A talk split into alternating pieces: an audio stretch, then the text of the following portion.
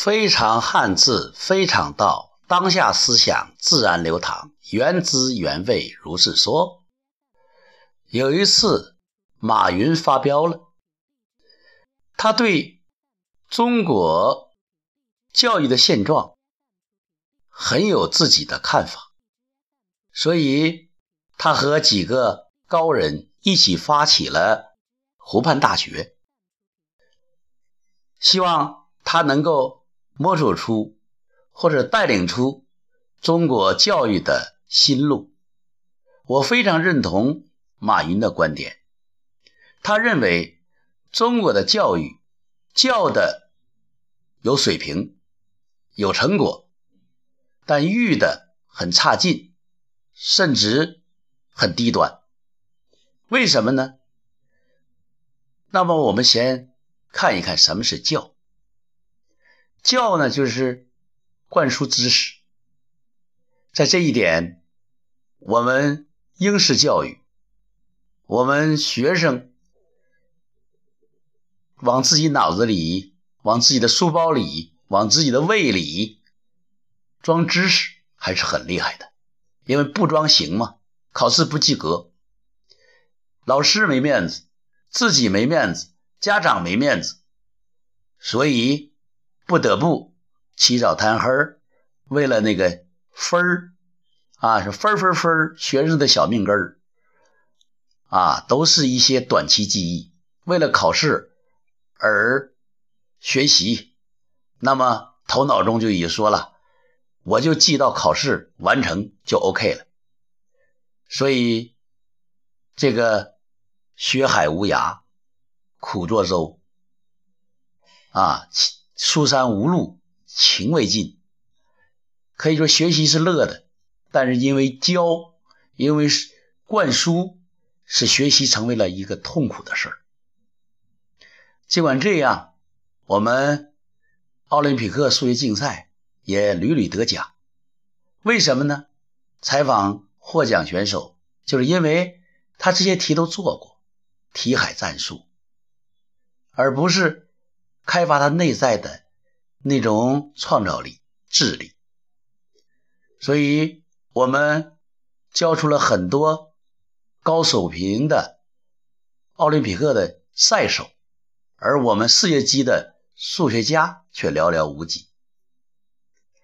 我们在课堂中文系没有教出一个知名的作家。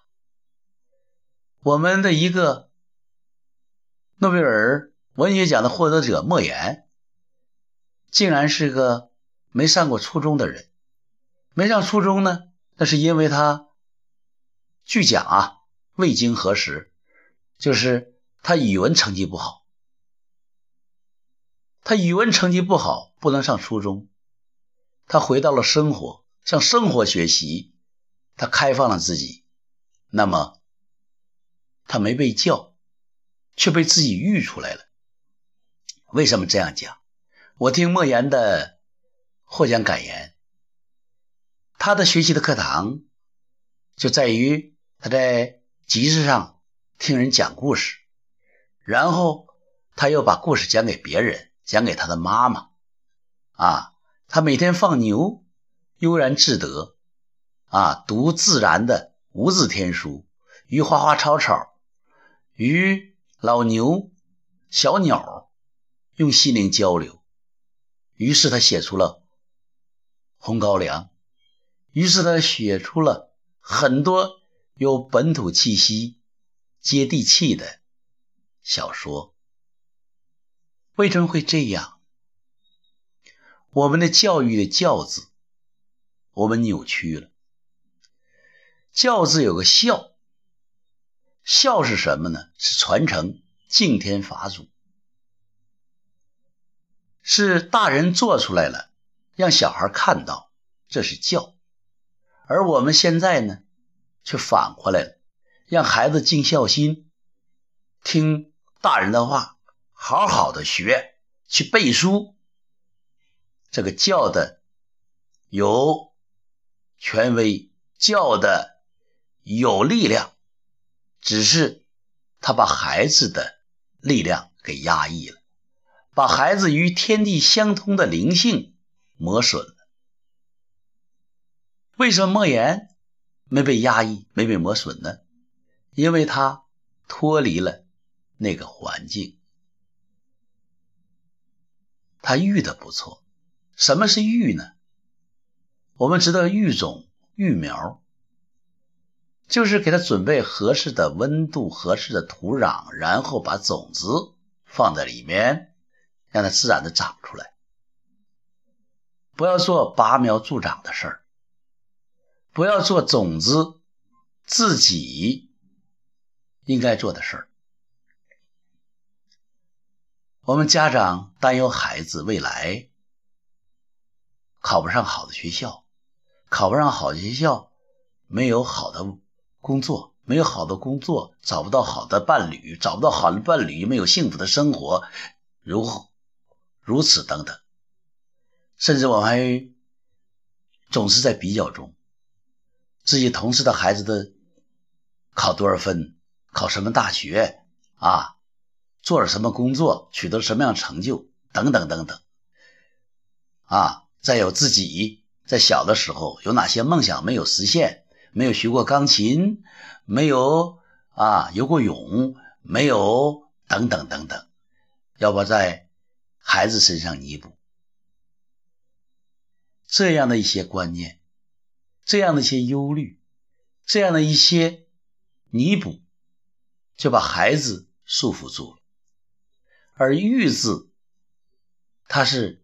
一个宽松的环境，我们可以把玉的上面看成是一朵云，云的那个短横横点成点儿了，云上面一短横，玉是一个点儿，可以说是那一短横的变体，说明云是能够变化的。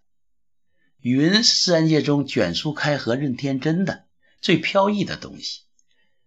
既实有形，又虚无形，无间无隔啊！你看下面是个月，月呢也是自然界中变化特别大的。月有阴晴圆缺嘛，此事古难全。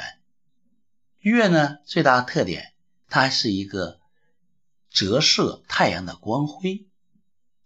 它在夜晚出现啊，给人们亮光。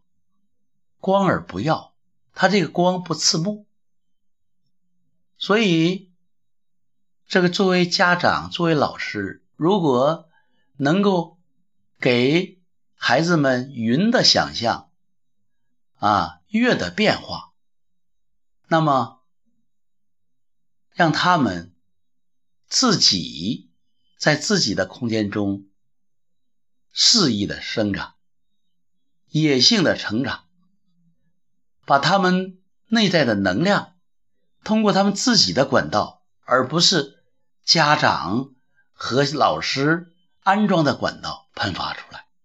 因为那个管道，老师的管道，家长的管道，很可能不是孩子最想要的。他可能和一些现象、短期的目标，甚至世俗的目标联系在一起。